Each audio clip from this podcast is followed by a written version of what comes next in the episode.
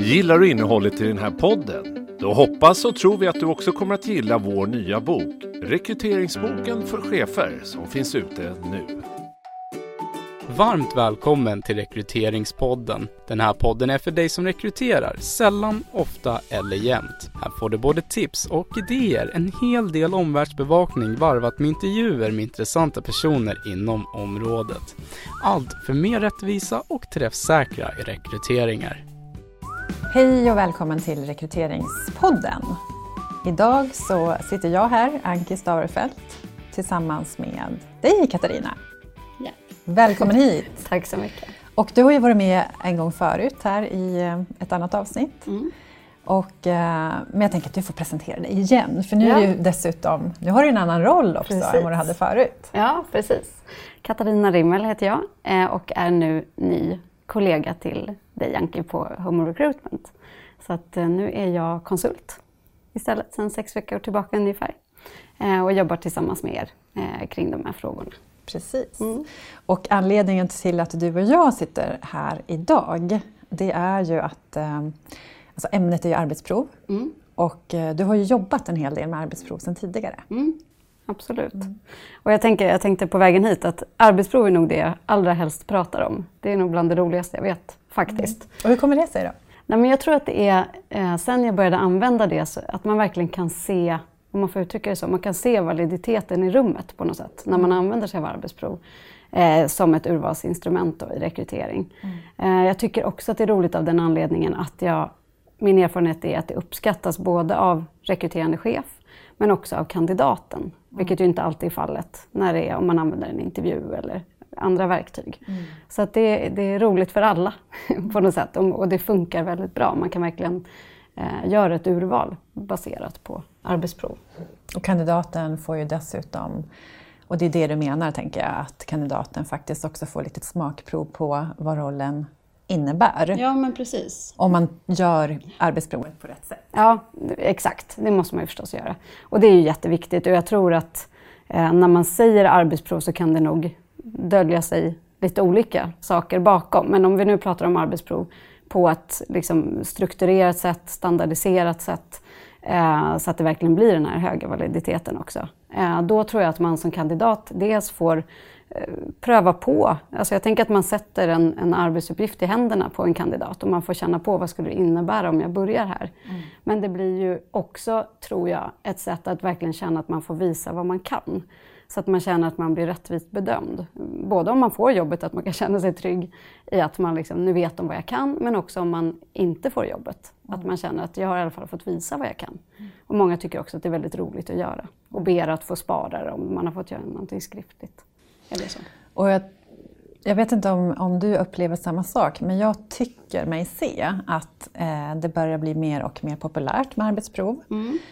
Vilket ju såklart är, är positivt, mm. eftersom att det är, precis som du säger, det är ju den metoden, urvalsmetoden med högst validitet, mm. såklart. Mm.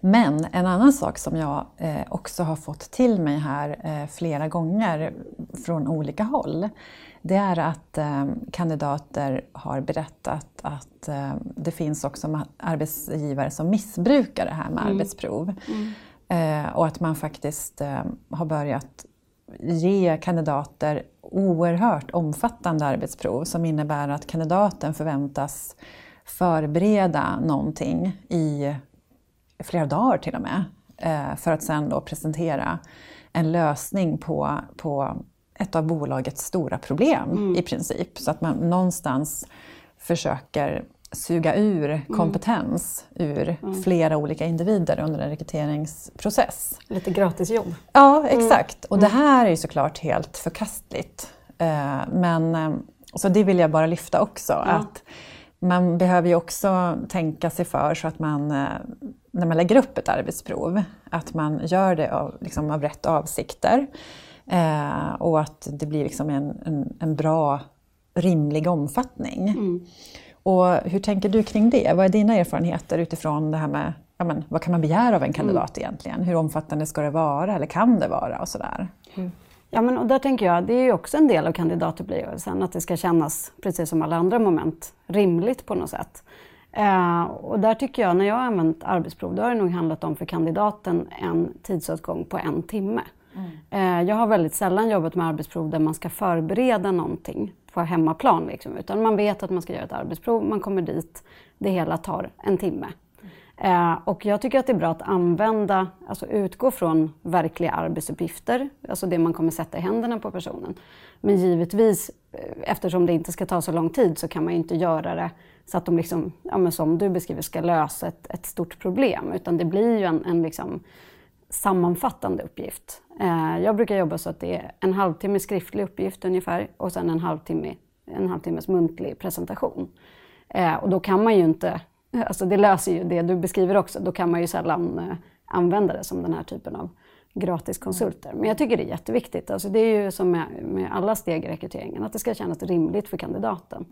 Mm. Men gör man det på det här sättet så tycker jag inte att det blir så, så tidskrävande. Och jag tror inte heller att man känner sig lurad. Eller att man som, som arbetsgivare skulle kunna använda det ja, annat än möjligtvis som inspiration då, till någonting annat. Men det är en jätteviktig del, givetvis. Har du använt det då i så fall eh, i samband med en intervju, så att det här är en del av intervjuförfarandet, eller hur, eller vid samma tillfälle? Eller? Ja, där får man ju fundera också uh. lite, tänker jag, så här, energiåtgång för kandidaten. För jag tänker att det, det kräver lite energi att göra ett arbetsprov, det kräver energi att genomföra en intervju. Så att jag har nog använt det ofta eh, som ett, liksom, ett eget tillfälle, eller man ska säga.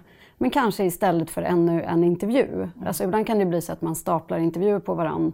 Farfars intervju eller vad det nu kan vara för någonting. Och, och att man funderar på vad, vad, vilka moment vill vi ska ingå i den här rekryteringsprocessen. Och då byter ut kanske någon eh, intervju mot ett arbetsprov. Så att jag tror att jag har framförallt använt det som ett eget eh, tillfälle. Mycket med tanke på ja, både tidsåtgång och eh, energi. Liksom, att det ska vara...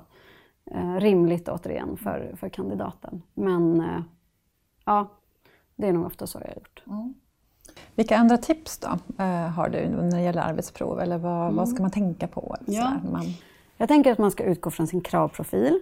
Det är jätteviktigt att fundera på vad är det jag vill utvärdera med arbetsprovet. Att gå på det som är kärnan i tjänsten på något sätt. Inte utvärdera bara det som är lätt att utvärdera. Alltså Excel-kunskaper.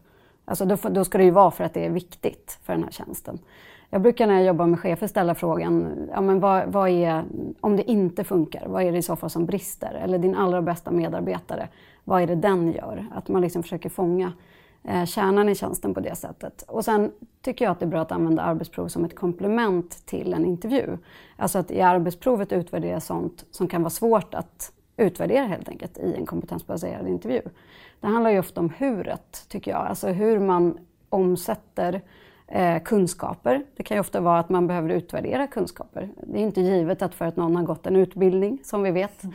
eh, att man faktiskt har de kunskaperna som man kan förvänta sig. Utan att det, det blir liksom en, ett sätt att utvärdera kunskaper, men kanske också hur man omvandlar de kunskaperna i, frakt- i praktisk handling på något sätt. Mm.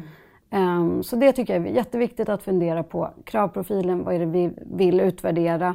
Vad är det som vi kanske har svårare att utvärdera i en intervju, och göra arbetsprovet som ett komplement? Mm. Sen tycker jag, och det är väl här det börjar bli liksom mindre kul kanske, eller svårare att fånga rekryterande chefer. Jag tycker att det är superviktigt att man standardiserar ett arbetsprov. Alltså att alla kandidater får samma förutsättningar. Jag brukar skriva en skriftlig eh, introduktion till arbetsprovet, och det är den kandidaten får. Så att inte någon får jättemycket muntlig eh, introduktion till exempel. Alla ska ha samma förutsättningar. Så att standardisera det, att använda bedömningsmallar så att man tittar på det när man utvärderar arbetsprovet. Vad var det vi skulle utvärdera för någonting? Eh, och att alla använder dem eh, som ska vara med och utvärdera. Så standardisering är också jätteviktigt, och inte alltid lika uppskattat. Annars brukar jag arbetsprova någonting som, som rekryterande chefer tycker är väldigt kul, som jag sa inledningsvis. Det är ganska lätt, i min erfarenhet i alla fall, att få med sig chefer på det här. Mm. Men det är någonstans här vid, vid den här standardiseringen och bedömningsmallarna som jag tycker att man som, som H R eller som rekryteringspartner har sitt största ansvar, för det är här det annars kan börja slira. För man ser ju en massa saker. Det är samma sak som vid en intervju eller när man tittar på ett, på ett C V. Så får man ju en massa annan information som man då ska försöka sortera i. Och titta på vad, vad är det vi vill eh, vad var det vi skulle titta på? Mm, vad är det vi ska bedöma? Ja, precis. Är det verkligen hur den här personen uttrycker sig eller ja. presenterar eller ja. är det någonting helt annat? Ja. Mm. Och ibland kan det ju vara just det. Mm. Om det är en viktig del av rollen, om det är det man har bestämt sig för. Um, och ibland är det inte det. Mm. Eh, kan du ge något exempel också? Alltså på ett konkret exempel på hur du har... Alltså något arbetsprov mm. som du kanske har använt eller ja. något tips? Så. Absolut, jag kan ta ett arbetsprov som jag eh, gjorde till mig själv, eller man ska säga, när jag skulle rekrytera rekryterare.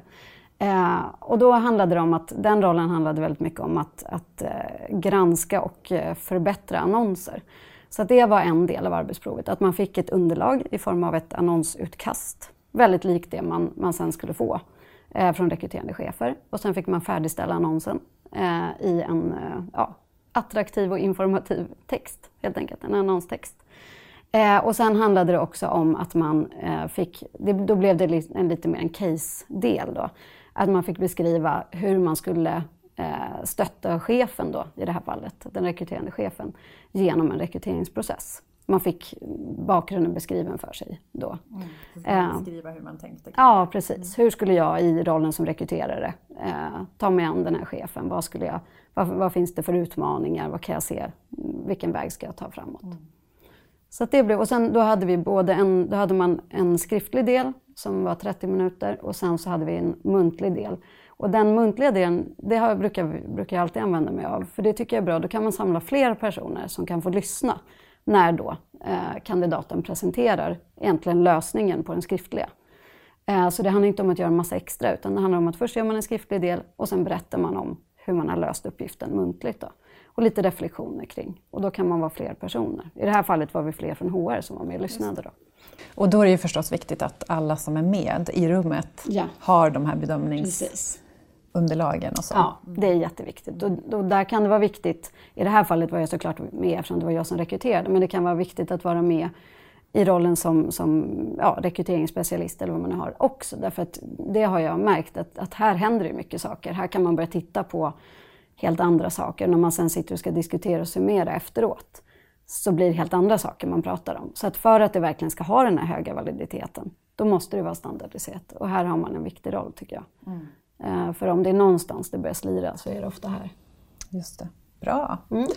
Eh, någonting annat som du vill tillägga? Det finns ju hur mycket som helst att prata ja. om just när det gäller ja. arbetsprov. Men jag tänker just i det här. Ja, men kanske att det inte är så tidskrävande och det är inte så svårt. För det får jag ofta höra, eh, när jag, eftersom jag ofta pratar om arbetsprov i olika sammanhang. Så får jag ofta höra det. Ja, men det där skulle vi vilja göra, men vi har inte tid. Eller det verkar så svårt. Och det är inte det. Det tar inte mycket tid och det är inte svårt. Jag har, har också jobbat så att, vi, att jag har allt eftersom byggt upp en portfölj med arbetsprover som man sen kan visa. Det här är ett exempel, hur skulle det kunna se ut för dig? Så att gör det inte så krångligt och använd befintligt material. Det tycker jag är bra, dels för att det sparar tid, att man inte behöver sitta och producera material. Men också för att det blir mer autentiskt helt enkelt. Ibland kan man ju behöva avidentifiera kanske eller någonting. Men eh, ja. Bra! Mm. Och eh, ännu fler tips eh, kring just arbetsprov finns ju också på våran webb, mm. home recruitment punkt se. För de som är intresserade så finns det en guide där. Mm. Bra! Då tror jag vi var klara för idag. Ja. Tack så mycket. Tack.